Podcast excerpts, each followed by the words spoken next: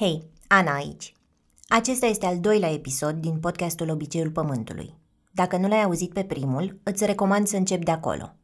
Vreau să știi că acest episod conține pasaje violente care ar putea să fie nepotrivite pentru copii.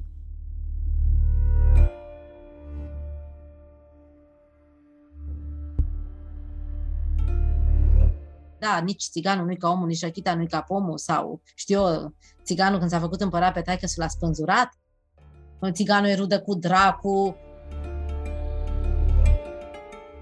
Probabil ai auzit și tu astfel de proverbe românești. Când Elia Grigore a început să le studieze, era curioasă să înțeleagă cum construiesc ele imaginea romilor în mentalul colectiv. Știa cei drept că va da peste multă înțelepciune populară centrată pe respingerea lor am început să mă îngrozesc un pic mai mult. Pentru că eu știam că romul este antierou, că țiganul, în basmul românesc, țiganca, sunt perfizi, sunt uh, hoți, uh, sunt antieroi, uh, să prefac că sunt ei eroi, dar nu sunt ei. Și după aia se dovedește că adevăratul erou este făt frumos. Nu numai că nu a găsit nicio calitate a poporului din care face parte, ci a găsit chiar mai multă respingere decât se aștepta. Uh, și da, m-am îngrozit, e foarte adânc. E foarte adânc în mentalul colectiv românesc, în folclorul românesc, uh, treaba asta cu ura față de rom. Adică, apropo de ospitalitate, nu, nu, nu, nu e cazul. E o ospitalitate, într-adevăr, dar între români. Folclorul e doar o formă prin care ura istorică față de romi a călătorit în timp până astăzi. Înțelepciunea populară se fundamentează pe o istorie de aproape jumătate de mileniu în care romii au fost sclavi. I-am considerat mai puțin oameni decât pe majoritari și i-am obligat să muncească gratuit pentru cei care dețineau puterea, adică pentru biserică, pentru domnitori și pentru boieri. E o istorie pe care nu o știm, nici românii și nici mulți dintre romi, deși e punctul zero din care au început relațiile noastre. E o istorie care ne-a îmbibat cu prejudecăți și care ne dezbină până în zilele noastre.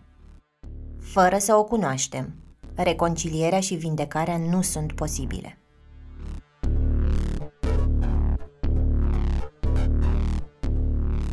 Sunt Ana Ciobanu, iar tu asculți Obiceiul Pământului, un podcast despre cei 500 de ani de sclavia romilor și despre efectele și costurile acestei istorii nevăzute. România are, din păcate, o tradiție în ceea ce privește xenofobia. Uh, așadar, Aici o auzi pe Delia Grigore într-o emisiune la TVR.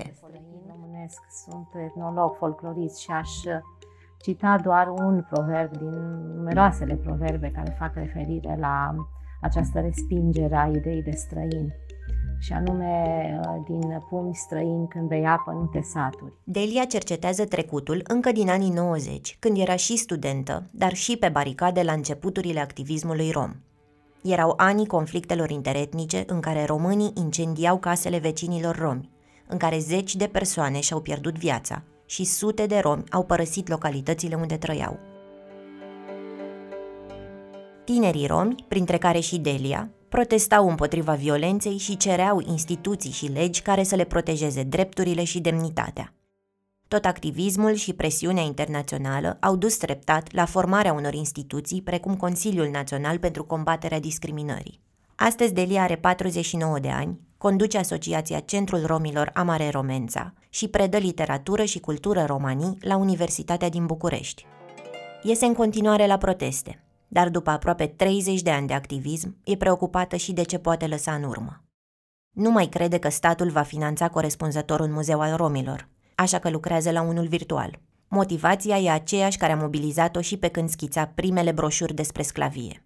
Nevoia de a umple golurile despre istoria romilor.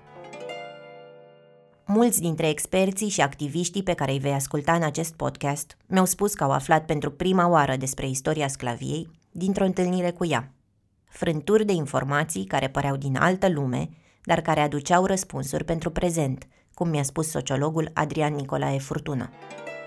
De-a lungul timpului, Delia a văzut cum a crescut numărul cercetătorilor interesați de această istorie nediscutată. Ă, totuși, ă, sunt puțini, adică, iată, Viorel Achim ă, și soția lui, Venera Achim, a studiat istoria romilor, arhivele, După aia, deodată, Petre Petcuț, uh, Petre Matei, un alt istoric nerom interesant, mai ales pe partea de Holocaust, și uh, sociologul din Furtuna. Mai este un tânăr, Bogdan Chiriac, foarte bun și el, doctor în istorie la Iași, Marius Turda nu stă în România, un mare istoric, de asemenea, care se ocupă în special de Holocaust, nu numai despre romi, dar despre eugenism, Holocaust, nazism și care e foarte tare, foarte excepțional și care spune lucruri pe nume, cu o duritate care îl face să fie un istoric dizident.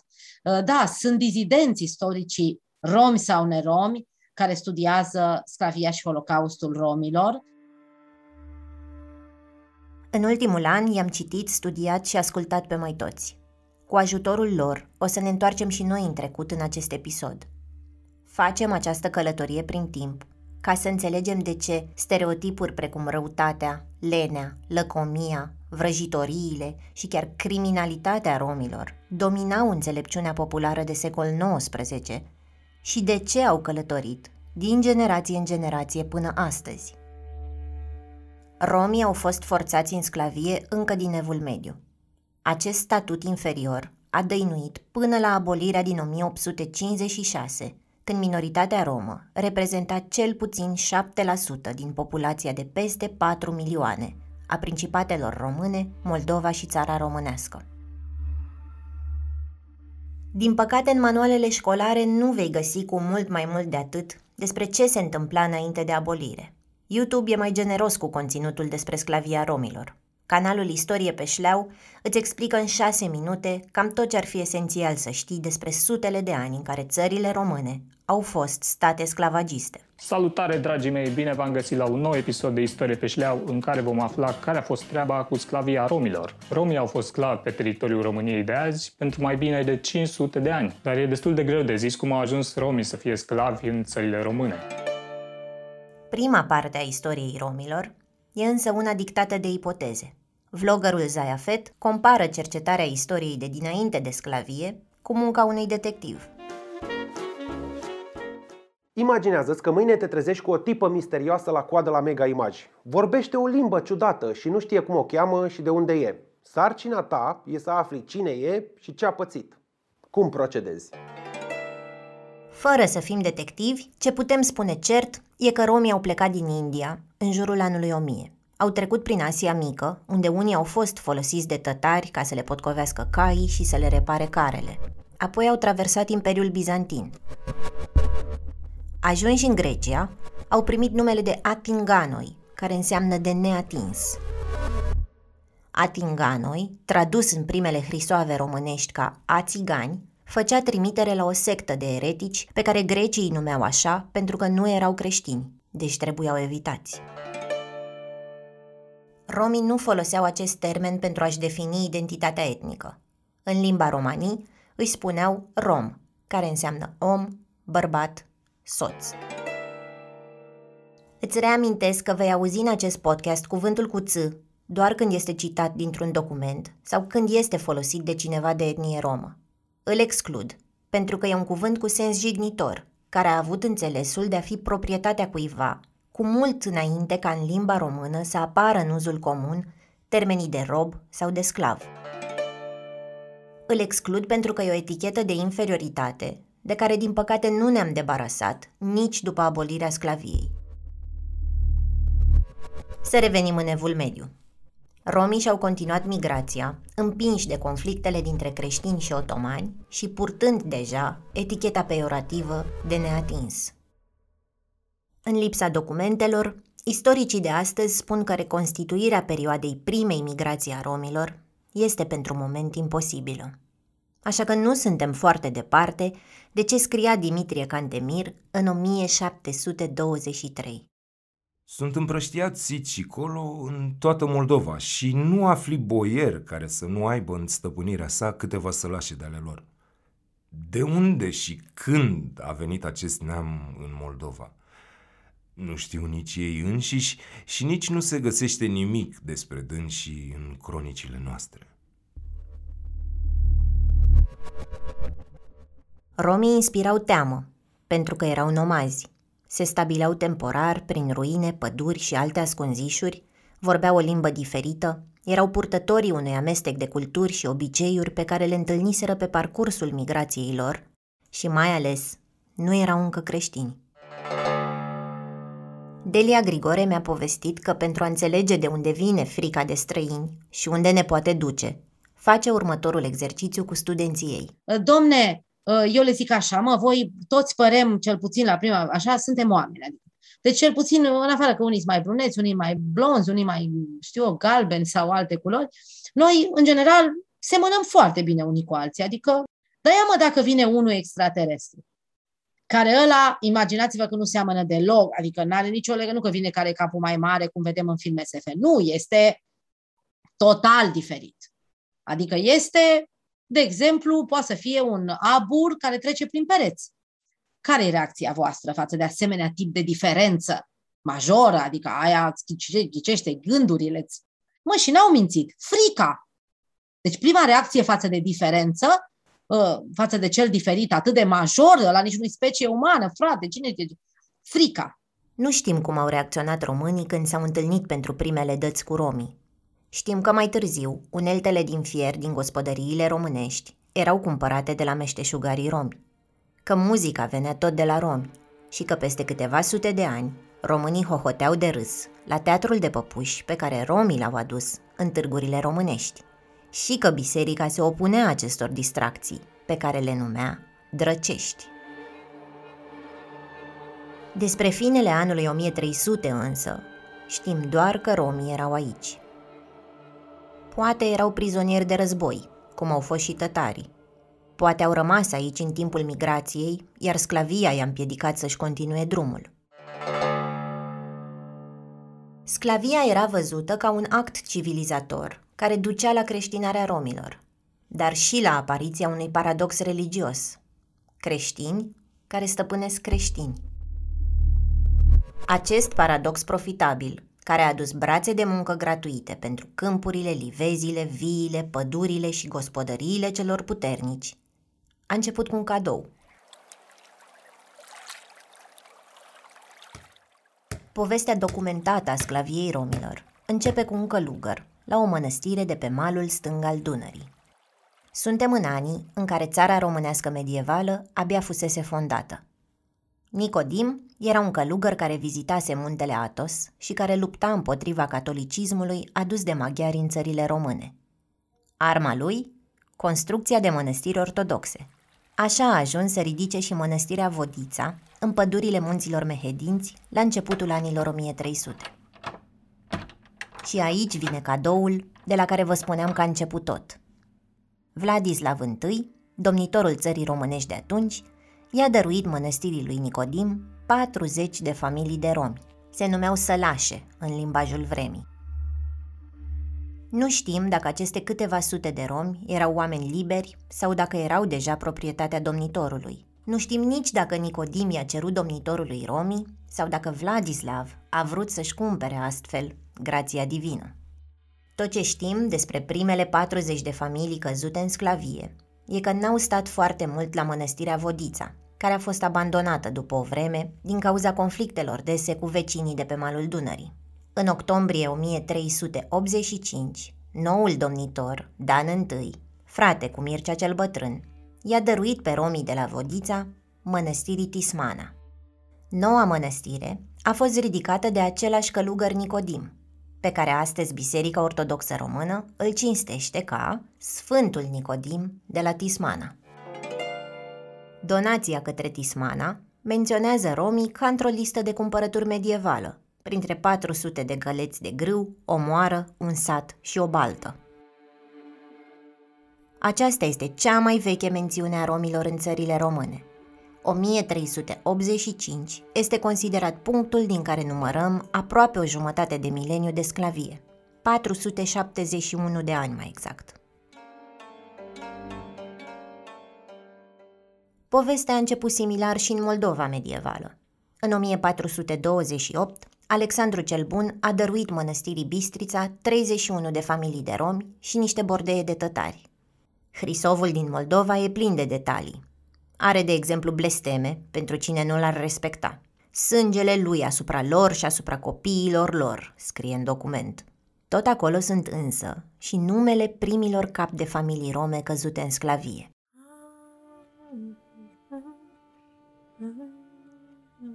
Coman, Marco, Sinata, Cotora, Ivașco, Curchea, Costea, Vlad, Nan, Ehava, Mircea, Șofultea, Cernat, Ivan, Danciul, Altnan, Giurgiu, Herman. Acest document de arhivă a prins viață pe scenă în spectacolul Marea Rușine, scris și regizat de Alina Șerban, despre care ți-am vorbit și în primul episod. Eu, Alexandru Voievod și domn... Îl auzi aici pe Alexandru cel Bun, interpretat de actorul Sorin Sandu. Domnia mea, cu bunăvoința mea cea bună, să facă pentru pomenirea sfânt răposaților noștri părinți și pentru sănătatea și pentru sufletul domniei mele și al doamnei domniei mele și a tuturor copiilor domniei mele, și am dăruit mănăstirii prea curatei născătoare de Dumnezeu, care se află pe Bistrița, 31 de sălașe de țigani și 12 bordeie de tătari. Actele de mărinimie ale domnitorilor care dăruiesc rom bisericilor vor deveni cadoul popular al epocii, unul fundamentat pe teama de moarte și de iad. A dărui romi unei mănăstiri însemna că domnitorii vor fi iertați de păcate și primiți în rai. Romii dăruiți ca sclavi sporesc în timp averile mănăstirilor. Dacă în 1388 Mircea cel Bătrân a dăruit 300 de familii de romi mănăstirii Cozia, 400 de ani mai târziu, aceeași mănăstire stăpânea 2000 de familii. La Cozia am fost în prima excursie cu clasa în școala primară. Însă am aflat abia acum, la 33 de ani, din cartea istoricului Petre Petcuț, că pe interiorul fântânii din curtea mănăstirii este sculptat în piatră chipul unui om. Am fotografiat uh, fântâna prin 2005 prima dată și apoi m-am mai dus după 10 ani, 2015, dacă nu mă înșel. Petre Petcuț locuiește în Franța din 2006 și autorul mai multor lucrări despre istoria romilor. Cartea lui, Romii, Sclavie și Libertate, a stat la baza piesei Alinei Șerban. E un tip modest, aproape surprins când munca lui ajunge să însemne atât de mult în spații cum e teatrul, la care nici nu s-a gândit când cerceta arhivele. L-am înregistrat de la distanță, prin Zoom și de aceea nu o să sune ideal, dar e important să-l auzi. Da, nu-ți dai seama, când scrii nu-ți dai seama de lucrurile astea, însă dacă au uh, un impact uh, folositor pentru, pentru oameni, înseamnă că uh, ai realizat mai mult chiar decât, decât ai sperat. Pentru că atunci când scrie este mai mult o nevoie a sufletului, de a pune pe hârtie, de a, concluziile la care ai ajuns tu. Alina l-a invitat în 2021 pe Petcuț la o dezbatere online de Ziua Internațională a Romilor. Ca să-l introducă, a citit un pasaj din cartea lui. Trebuie amintită și ideea populară că romii n-au avut istorie. Pentru că ei n-au participat la războaie, lucru fals de altfel, nu au ajuns în poziții sociale și politice importante, iar limba romanii nu este o limbă în adevăratul sens al cuvântului, pentru că nu are gramatică și așa mai departe. Astfel de mesaje se transmit încă de când a început omul de rând să învețe carte. Petcut scrie și vorbește despre sclavie pentru că simte că e o istorie pe care nu vrem să ne o amintim și pe care am preferat să o facem pierdută. Se bucură să dezbată cu alți specialiști care pot aduce nuanțe sau documente pe care nu le-a întâlnit până acum și visează ca munca lor să fie tradusă în limbi de circulație internațională, ca să fie inclusă în conversația globală. Când am vorbit, mi-a arătat o carte de peste o mie de pagini care tratează istoria sclaviei în lume. Abia apăruse. Nu avea niciun rând despre romi. O cărămidă. Imens. Să ne întoarcem la fântâna de la Cozia și la descoperirea istoricului. Și în 2015, când am trecut, am vrut să arăt tatălui meu. Capul de țigan era spart. O lovitură de daltă, efectiv toată fața era, nu mai era. Am fotografii. Probabil că l-au refăcut, n-am mai trecut pe acolo să văd. Mi-ar plăcea ca cineva care trece pe acolo să să arunci o privire. Însă de ce tocmai țiganul? Petcuț a fotografiat detaliile fântânii și le-a inclus în cartea lui. M-am, m-am tot întrebat de ce, de ce au pus acolo un capul unui țigan, alături de al unui turc, al unui maghiar și al unui domnitor. Citind uh, studii ale altor istorici despre Imperiul Otoman, spun că la sosirea lor, turcii au găsit în peninsula balcanică o populație numeroasă de țigani uh, creștini. Este un document care vorbește despre o luptă care s-a dat între, cred că e vorba de Iancu de Hunedora cu Vlad Țepeș, și care se termină cu o luptă la Varna. Prin... Lupta despre care vorbește Petcuț se petrece în 1440. Atunci un cavaler francez, care conducea o flotă cu numeroase corăbii, l-a ajutat pe Vlad Dracul să treacă peste Dunăre niște așa numiți creștini bulgari, pe care acesta voia să-i scoată din sclavie. Și erau atât de mulți, încât traversarea ar fi durat trei zile și trei nopți. Și spune că au uh, ajutat la traversarea din Bulgaria în țara românească a 12.000 de creștini bulgari, care unii spun că semănau cu țigani. Țara românească avea pe atunci 300, poate 400 de mii de locuitori. Deci un surplus de 12.000 de oameni a fost cu siguranță însemnat. Petcuț crede că acei bulgari care semănau cu romii, după cum spun cronicile, erau de fapt romi, care aveau statutul de sclavi în Imperiul Otoman pentru că nu erau musulmani. Trecându-i Dunărea, Vlad Dracul nu i-a scăpat din sclavie, ci doar le-a schimbat stăpânul. Adică îi aduci din spațiu otoman ca să-i scap de uh, asuprirea necredincioșilor, a mahomedanilor, și transformi în sclavi la tine. E, e teribil. Mircea cel Bătrân, Dan I, Alexandru cel Bun, Vlad Dracul nu sunt singurele nume care se leagă de istoria sclaviei. Mihai Viteazu intră în Alba Iulia cu un alai pe care îl conduceau lăutarii romi. Un rom este printre căpetenile ucise și torturate după răscoala condusă de Horea și Cloșca. Muzicanții romi care animau armata în timpul Revoluției lui Tudor Vladimirescu sunt măcelăriți. Și să nu-l uităm pe Ștefan cel Mare, spune Delia Grigore sclav. Da, până la urmă, Ștefan cel Mare l-au făcut ăștia sfânt, dar a fost stăpân de sclav. Despre ce vorbim? Adică e o chestie, depinde din perspectiva a cărei istorii privești, da? Băi, Ștefan cel Mare să luăm. Nu, domnule, n-a fost sfânt, că viola femei, adică să nu exagerăm la asta, e o chestie națională să-l faci sfânt. Nu. A fost războinic, foarte bine. A luptat într-adevăr cu ăștia, cu turcii, a mai făcut, a mai câte ceva a mai rezolvat, a mai, adică a fost, a luptat și el pentru bucățica lui de teren foarte bine. A avut sclavi, deci să spune tot de la A la Z. A avut sclavi. În 1474, același Ștefan cel Mare ordonă un măcel asupra romilor din cetatea Teleajan din Muntenia. Cronicarii narează așa evenimentul prinse pe pârcălab și le tăie capul și luă cu el mulți țigani care erau acolo și puse să se taie mulți, încât sângele prinse a curge din cetate. Romii care au supraviețuit măcelului au fost aduși în Moldova și dăruiți mănăstirilor. Nu mai zic de biserică, vai cu biserica, am o problemă gravă de tot, mare, la pământ. Deci, ă, biserica ortodoxă este la pământ în ceea ce privește relația cu romii. Deci, în primul rând, că nu-și asumă sclavia. În februarie 2016, la 160 de ani de la dezrobire, a fost dezvelită o placă comemorativă la mănăstirea Tismana. Ți-o amintești? Punctul din care a început totul. Placa menționează eliberarea de la 1856, dar ignoră rolul bisericii, Pacea lui Dumnezeu să coboare peste suferințele trecutului și să lumineze calea spre o mai bună lume viitoare, spune inscripția. La dezvelirea plăcii, ambasadorul american de atunci nu s-a ascuns după cuvinte.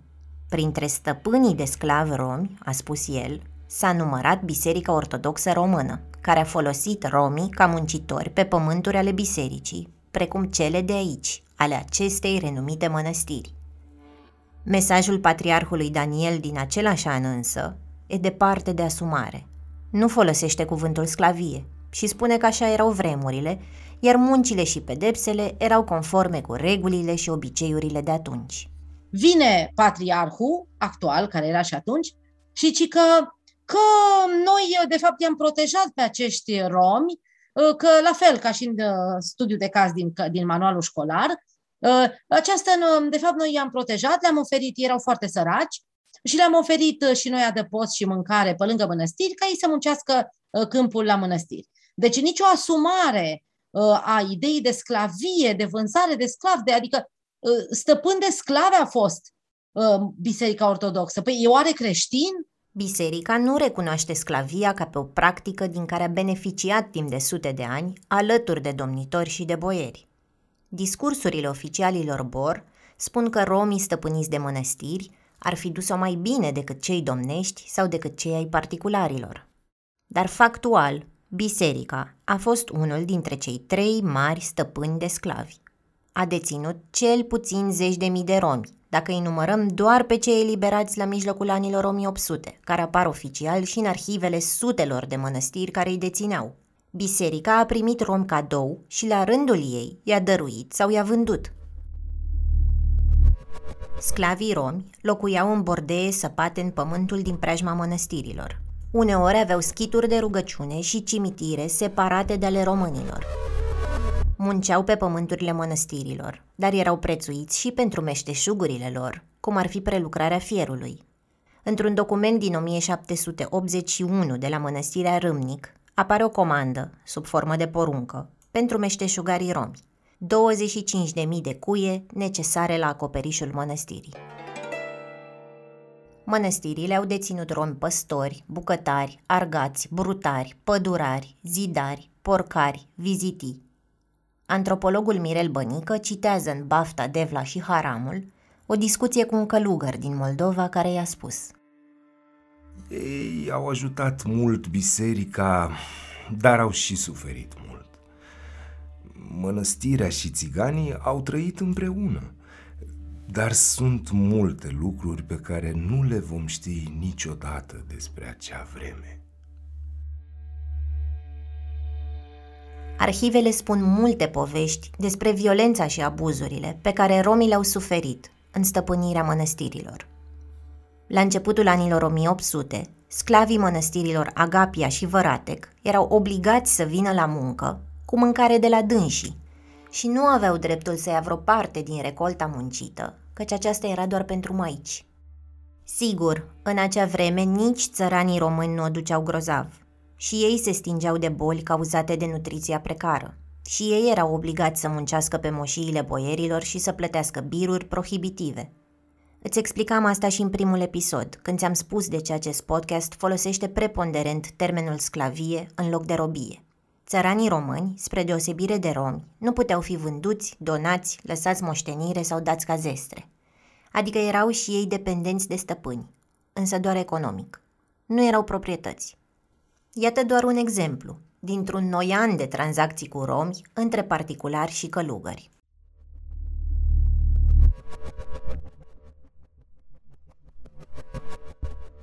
În 1725, o oarecare Alexandrina împarte cu starețul mănăstirii Galata din județul Iași cinci copii rezultați din relația sclavilor lor.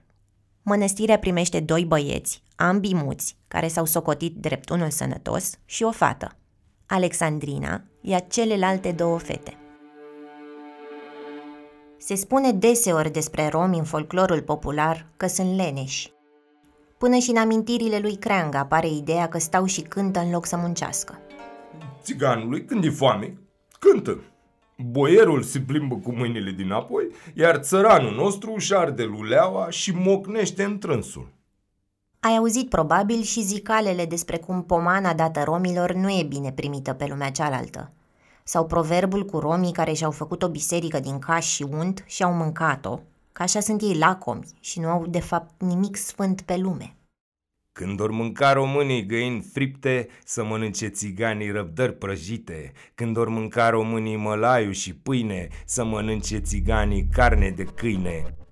Când or mânca românii mălai copt, să mănânce țiganii un cal mort. efectul acestor stereotipuri moștenite, corelat cu momentul în care un copil rom află că strămoșii lui au trăit în sclavie, poate fi copleșitor pentru stima de sine.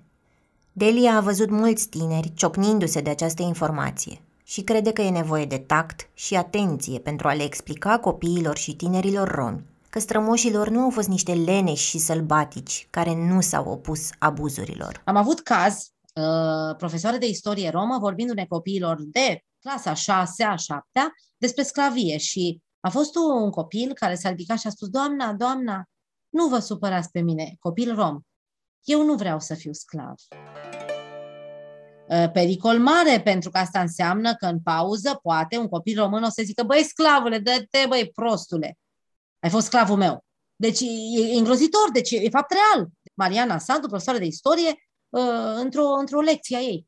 Deci aici trebuie să fii foarte atent cum faci echilibru între sclav și erou, știi? Adică dacă am fost mai sclavi, frate, o merităm, știi? Adică, deci trebuie să fim foarte, foarte atenți la... Deși erau supuși unor violențe cumplite, romii nu erau pasivi, doar că n-au avut cum să spună povestea asta însă arhivele au păstrat suficiente dovezi. Au fost și încercări de, de, de luptă împotriva sclaviei ale, ale romilor, puțin cunoscute în istorie, e de cercetat mai mult. Au existat romi care au îndrăznit să facă plângeri împotriva călugărilor care îi stăpâneau și să-i acuze că siluiesc băieți și fete din sălașele lor.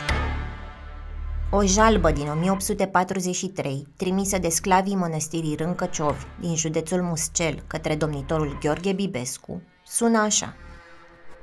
Fetele noastre, ce sunt de vârstă de măritat și de voie le mărita după câte un flăcău, egumenul le ascunde și le pune un lacăt mare de sân de șapte ocal, cu arnăuții săi, poruncindu-ne ca mai întâi să ducem fetele la sfinția sa a le strica fecioria și apoi atunci să fim slobozi de a le mărita.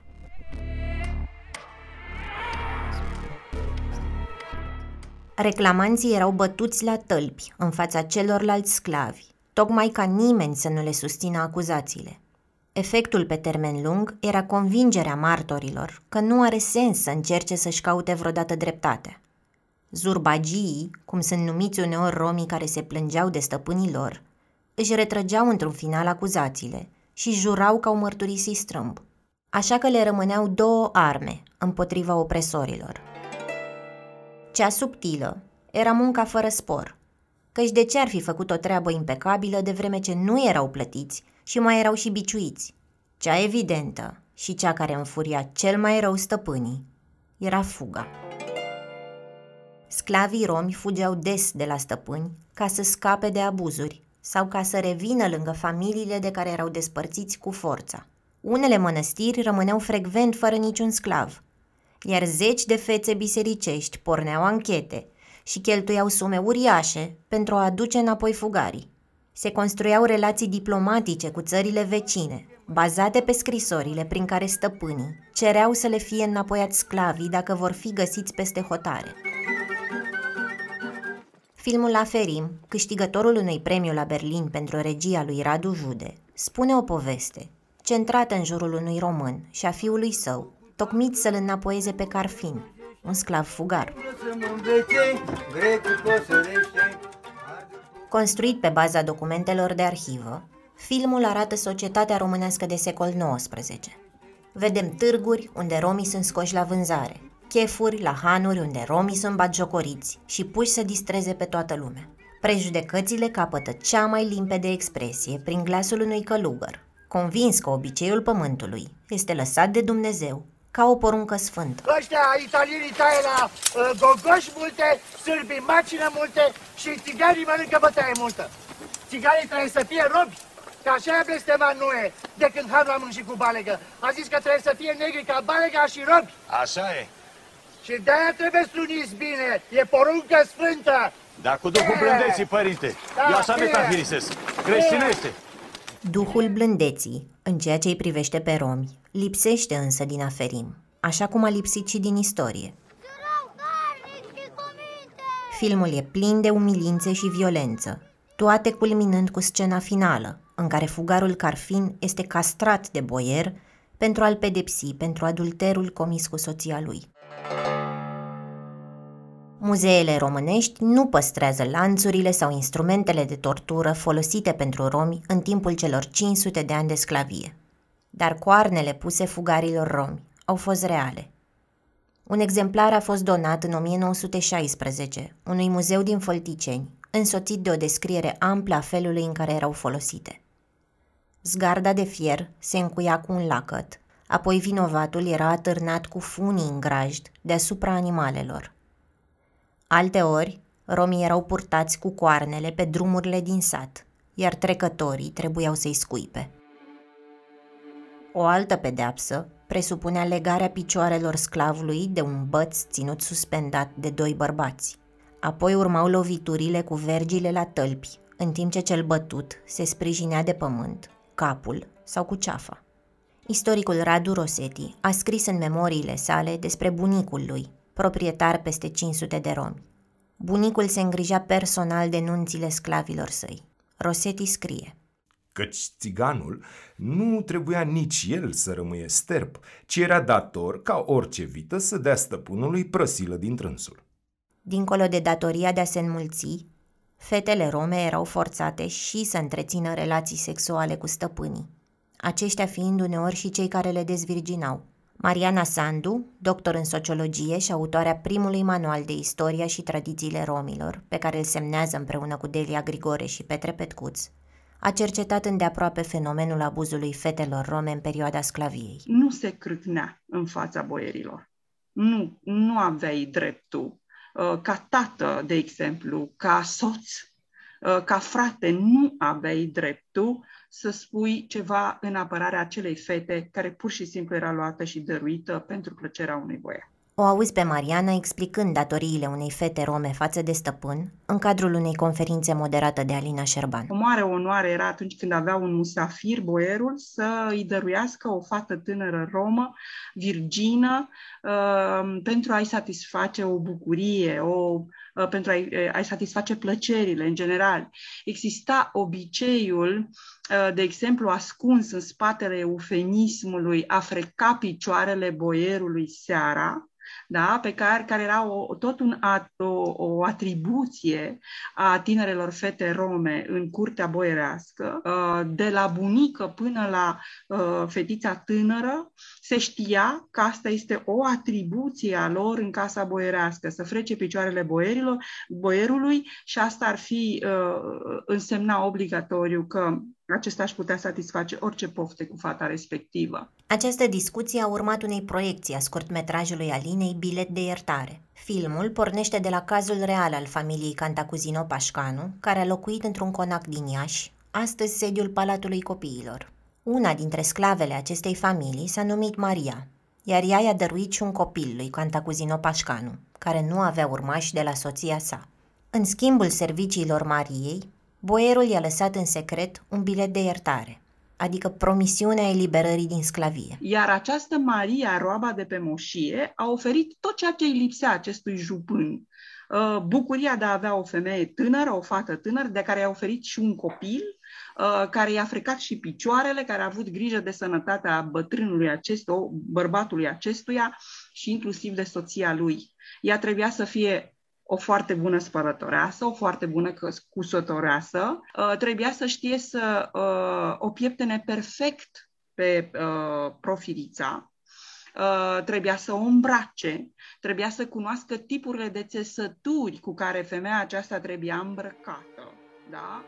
Uh, trebuia să fie o Prin lege, stăpânii nu aveau dreptul să-și ucidă sclavii. Dar cine ar fi anchetat și pedepsit cazurile în care un stăpân omora în bătaie un rom? Chiar și în rarele arhive care ni s-au păstrat despre astfel de situații, vinovații nu plăteau pentru faptele lor. Cel mult îi plăteau proprietarului păgubit viața sclavului ucis. Sclavii care aparțineau domnitorului și care erau în general nomazi puteau fi dăruiți particularilor. Libertatea le putea fi amenințată în orice clipă, iar în plus au fost obligați de-a lungul timpului să plătească impozite sau să dea parte din producția lor de linguri sau din aurul adunat din munți, domnitorilor sau soțiilor acestora. Vitele lor erau însemnate, ca să se vadă imediat dacă amestecau vreun animal de al românilor printre ale lor. Uneori le era interzis să dețină cai, ca să nu se apuce de negoț. Ursarii plăteau și ei ca să-și poată practica meșteșugul, iar taxele se apropiau de cele pe care le plăteau și românii liberi. O zice și istorie pe șleau. Vedeți voi, taxa pe care o plăteau sclavii domnești era cam la fel de mare cât impozitele plătite de oamenii liberi. Nu conta că munceau pe gratis, zi și noapte dacă era nevoie, cel mai important era să intre banul în trezorerie. Pentru că erau veșnic la marginea societății. Există în arhive și situații în care romii se vând unui stăpân. Iată textul cu care s-a vândut Ivan în 1718. Văzând nevoia că vom să perim de foame, fiind și din coace de olt foamete și într-alt chip neavând cum face, ne-am vândut de-a noastră bunăvoie și cu tocmeală dumnealui logofătului Ion în preț taler 65.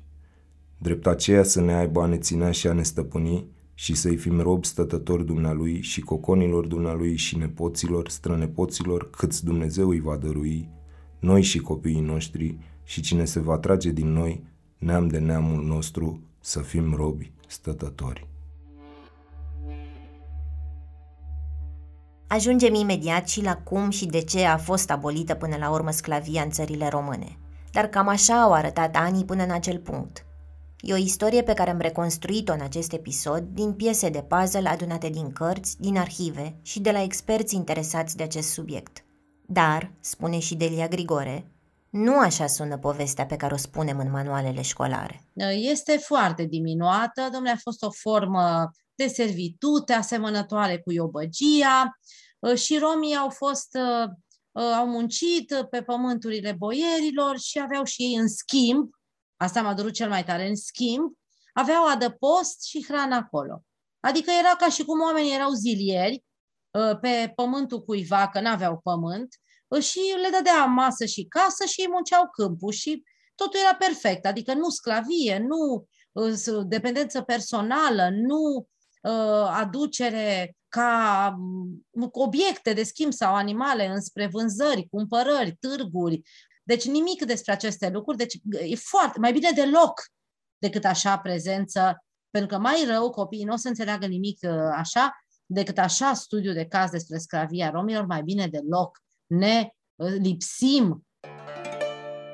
Centrul pentru Resurse Juridice a analizat manualele de istorie revizuite în 2020, după îndelungi presiuni din partea societății civile, care a cerut reflectarea corectă a sclaviei și holocaustului.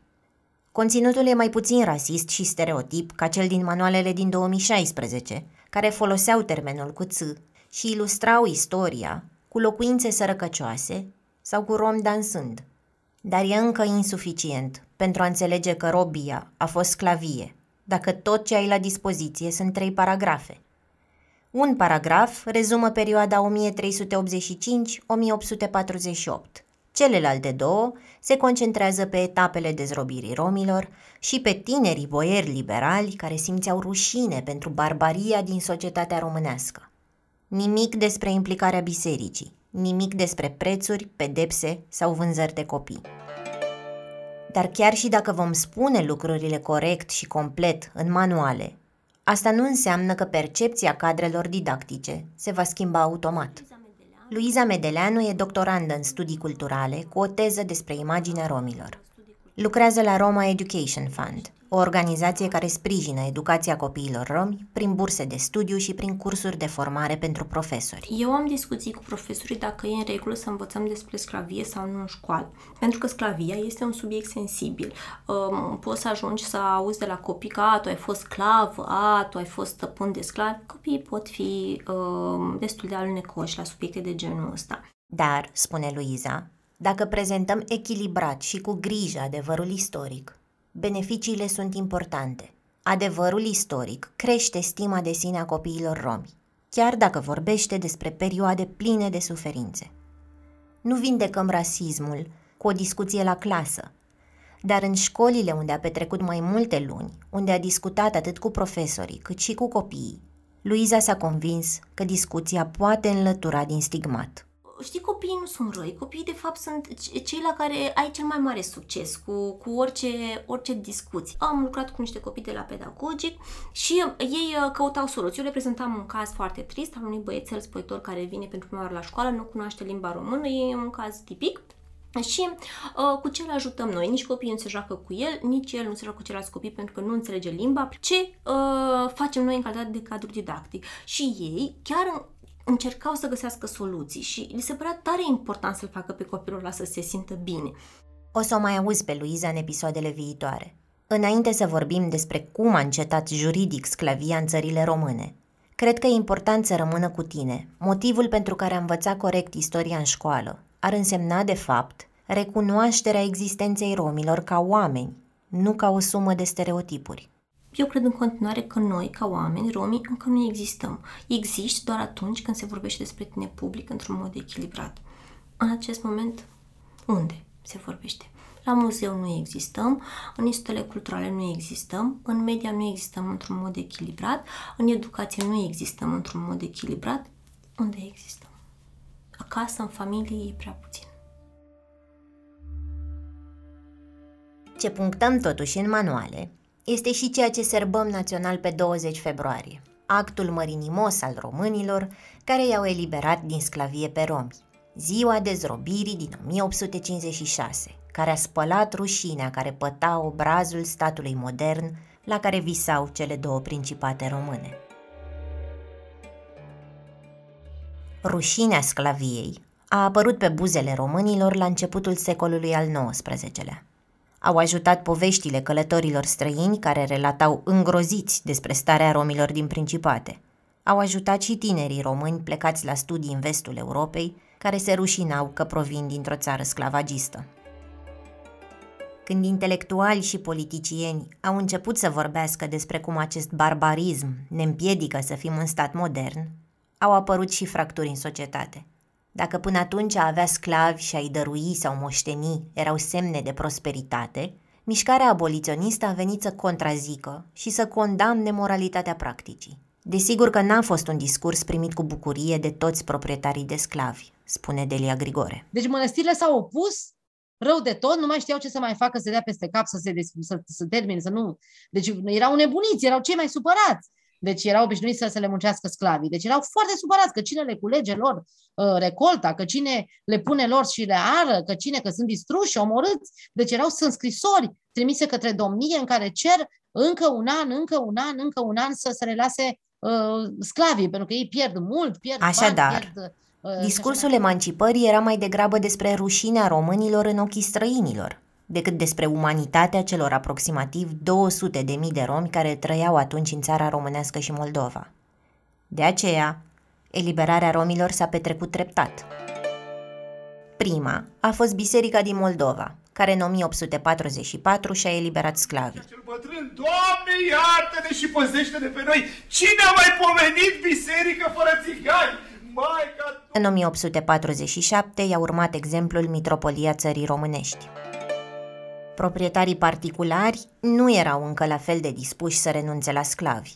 Unii boieri progresiști îi iertau, cuvântul lor, nu al meu, înainte ca legea să-i oblige. Alți boieri erau mai degrabă adepți a ideii că romii nu sunt pregătiți pentru libertate și că stăpânii trebuie să-i educe, să înceapă să-i plătească pentru munca lor și să-i obișnuiască treptat cu ideea de a fi egali în drepturi cu românii. Indiferent de ce credeau boierii despre romi, istoricul Petre Petcuț spune că sclavia s-a încheiat pentru că devenise o piedică. Dezrobirea care se realizează la jumătatea secolului XIX nu este un act de bunăvoință față de rom. Sclavia era o, o realitate care încet, încet devenise deranjantă. Intelectualii se sizează că sclavia este, este o piedică în unirea dintre țara românească și Moldova. Deciziile acestea se luau uh, la curțile mari, la Viena, la Paris, la Berlin, eventual și, și la Sankt Petersburg. Iar uh, cei care discutau despre lucrurile astea erau, uh, erau aboliționiști. Sclavii exista în lumea occidentală, dar la nivel de colonii, nu la nivel de metropol. Atât de mult ne-am dorit unitatea națională, încât orice sacrificiu trebuia făcut, inclusiv în furierea particularilor care își pierdeau astfel zecile de mii de sclavi. Terminăm cu sclavia, care nu mai are ce căuta în spațiul nostru social și juridic și ne-am, ne-am spălat rușinea. La mijlocul anilor 1800 au apărut piese de teatru menite să sensibilizeze societatea. Boierii au huiduit actorii la scenă deschisă, iar presiunile stăpânilor au determinat teatrele să excludă din stagiune spectacolele cu mesaj aboliționist. Vasile Alexandri, Cezar Boliac, Gheorghe Asachi publicau constant în presa vremii versuri și texte dramatice despre abolirea sclaviei. A apărut în ziare chiar și o adaptare a romanului american antisclavie, Coliba unchiului Tom. Se numea Coliba Măriucăi și descria violențele împotriva sclavilor romi, folosind pasaje ca acesta, în care unui bărbat, acuzat pe nedrept de furt, îi se dau jos ițarii, ca să fie lovit. Atunci Vătafu, cu sârusul pe buze, se ridică pre vârful degetelor și din toate puterile aplică pre tupul nud mai mult de 20 de lovituri, înjurându-l și zicându-i să mărturisească că a furat galbenul. Trupul sărmanului sclav se făcuse dungat și negru de loviturile din care țâșnea un sânge vânăt. În mijlocul Revoluției de la 1848, punctul 14 al proclamației de la Islaz abolea sclavia prin despăgubirea proprietarilor. Eliberarea s-a făcut cu străzi pline de romi veniți din toată țara să-și primească biletele de dezrobire pe podul Mogoșoaiei din București. Textul unui bilet suna de exemplu așa. O prea Matei, de ani 10, care a fost până acum rob în posesia dumnealui Ghica, se liberează potrivit principiilor Constituției țării și intră de acum înainte în clasa locuitorilor liberi ai țării românești.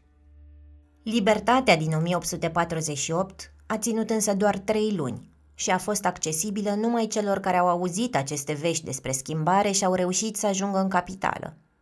Intervenția armatei otomane a înnăbușit revoluția – iar romii rămași sclavi la boieri au mai avut de așteptat 8 ani până la abolirea finală din 1856. Chiar și în 1856, când oficial toți romii au devenit liberi, foștilor proprietari au primit despăgubiri. În Moldova s-au plătit 8 galbeni pentru un rom sedentar și 4 galbeni pentru un nomad.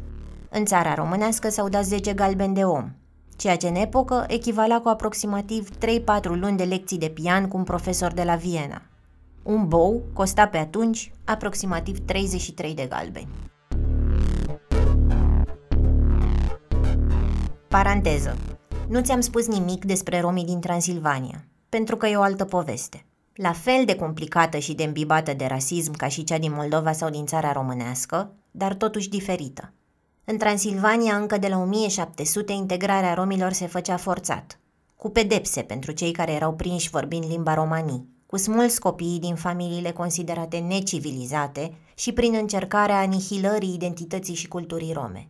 Formal, în Transilvania nu exista sclavie, dar existau numeroase legi rasiale menite să țină romii la distanță, ele includeau impozite uriașe, care îi împiedicau să nopteze în interiorul cetăților și îi țineau la marginea zidurilor, similar ghetourilor de astăzi. Romii din țara românească și Moldova fugeau deseori peste munți în Transilvania, unde teoretic erau liberi. Dar nu, romilor nu le-a fost deloc ușor nici acolo.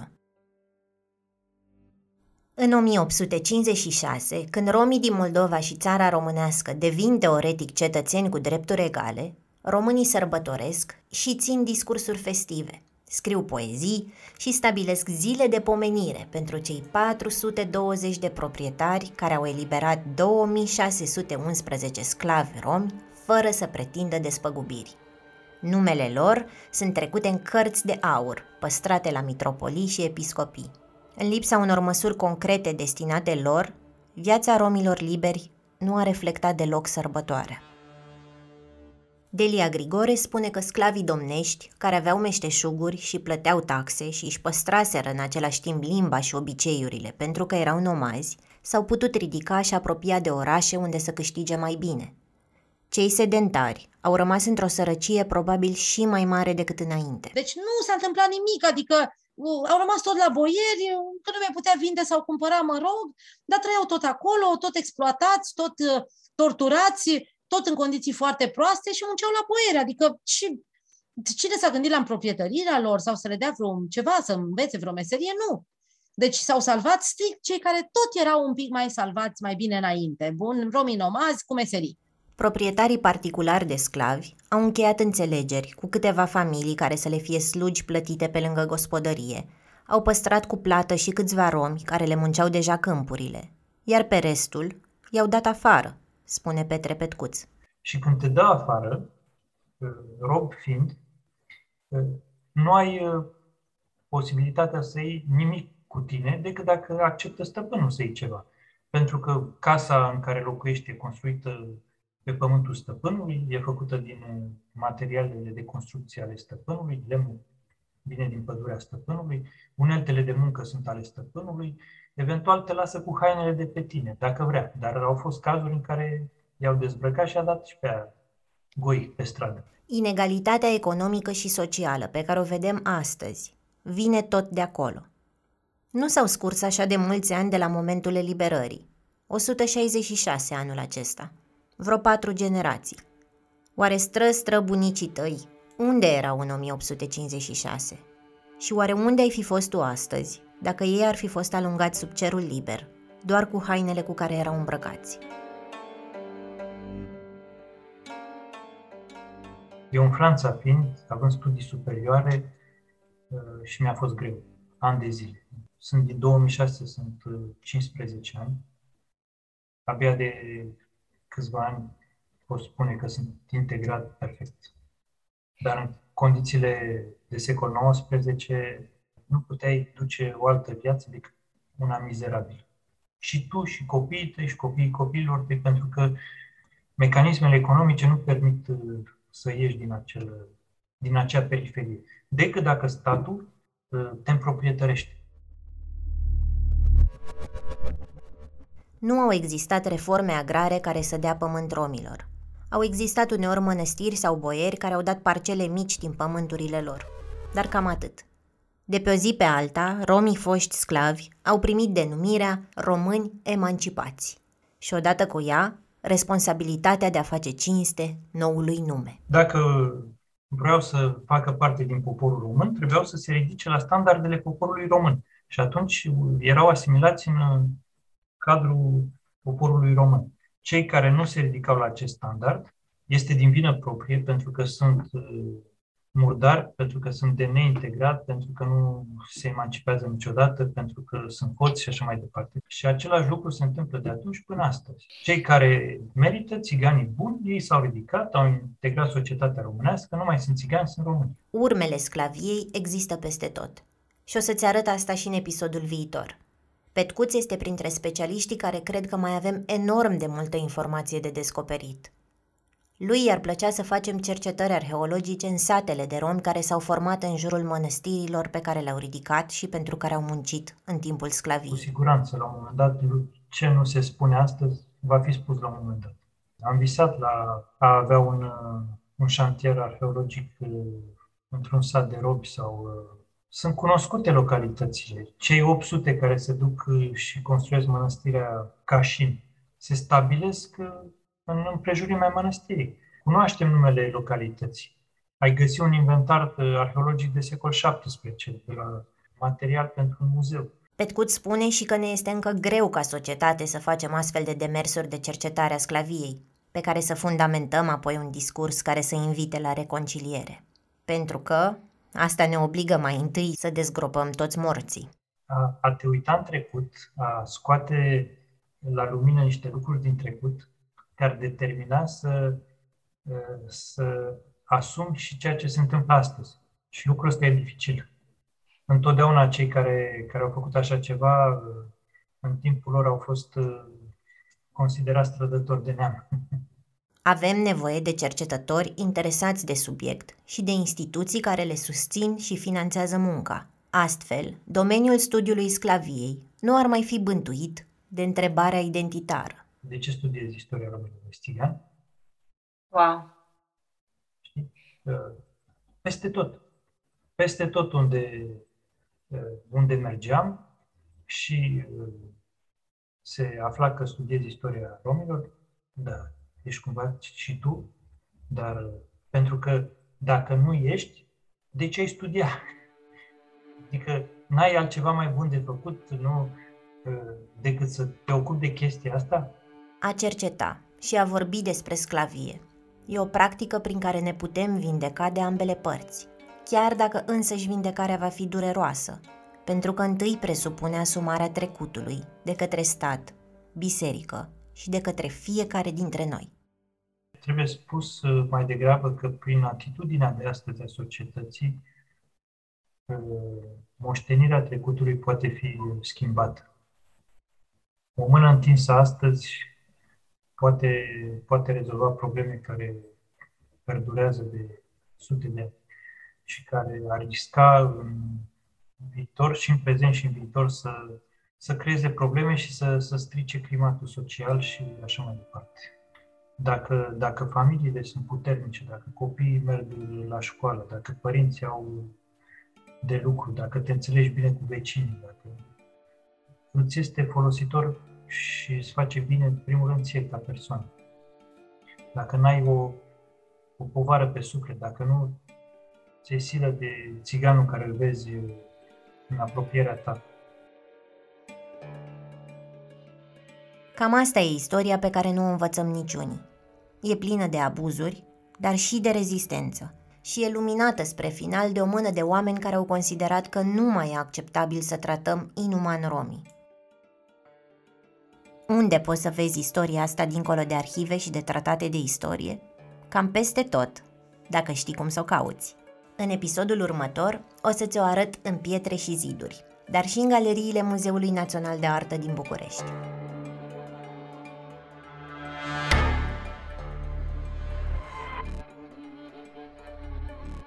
Obiceiul Pământului e produs de Dor, Interviurile, scenariul, montajul și înregistrările sunt făcute de mine, Ana Maria Ciobanu. Episoadele au fost editate de Cristian Lupșa. Daniela Popa și Andreea Vasile, uneori și Romina Grigore și Daniela Iordăchescu au transcris tot ce ați auzit. Manager de proiecte Nicoleta Rădăcină. Muzica a fost compusă de Sebastian Androne Nakanishi. Identitatea vizuală a fost creionată de Maria Sorducan. Mulțumiri actorului Alexandru Fife, a cărui voce ai auzit-o dând glas unor documente de arhivă citate în acest episod. Ai mai auzit extrase audio din spectacolul Marea Rușine, scris de Alina Șerban, din filmul Aferim și din mai multe dezbateri online. Le găsești pe toate cu linkuri în descrierea episodului de pe dor.ro obiceiul pământului. Tot acolo găsești o serie de eseuri scrise printre alții de Delia Grigore sau Petre Petcuț, plus fotografii cu fântâna de la Cozia realizate de același istoric.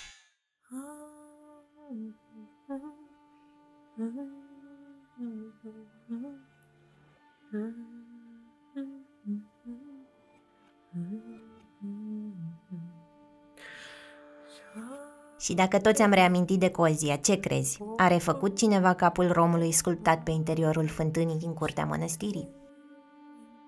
M-am dus să văd. Am ajuns într-o zi de vineri la Cozia. Era plin de turiști veniți să vadă biserica și mormântul lui Mircea cel Bătrân, domnitorul care a ridicat această mănăstire în 1388. Este 14 ianuarie și am ajuns la mănăstirea Cozia din județul Vâlcea. Zeci de oameni aprindeau lumânări, se fotografiau cu oltul și munții în fundal sau vizitau muzeul mănăstirii. Fântâna e în curte și primele lucruri pe care le-am văzut când m-am apropiat au fost monedele și bagnotele de la fundul ei. Vizitatorii se spălau cu apă pe față, se închinau, unii luau și apă pentru acasă. Cele patru capete erau acolo, aproape cu totul scufundate. Un domnitor român, un turc, un maghiar și capul de rom. Ochii și mustața erau la locul lor. I-am scris lui Petcuț și i-am trimis și o poză. S-a bucurat să afle că romul e întreg. E extrem de emoționant și de puternic să-l văd și să știu ce reprezintă. Am stat puțin de vorbă și cu un călugăr. Mi-a spus că prezența capului de rom este probabil o formă de cinstire a celor care au muncit la reconstrucția mănăstirii pe timpul lui Neagoe Basarab, cel care a și ridicat această fântână. Mi-a vorbit și despre romii din satele cozieni sau romanii. Toți se trag din romii de la Cozia, spunea. Dar momentan, nici o placă explicativă din curtea mănăstirii sau din muzeul ei Nu vorbesc despre prezența romilor aici și despre contribuția lor la tot ce vedem. Istoria sclaviei și conștiința ei sunt la Cozia, dar nu sunt încă și în noi. În muzeul mănăstirii sunt însă mulți pereți goi care ar putea spune povestea completă a istoriei noastre comune –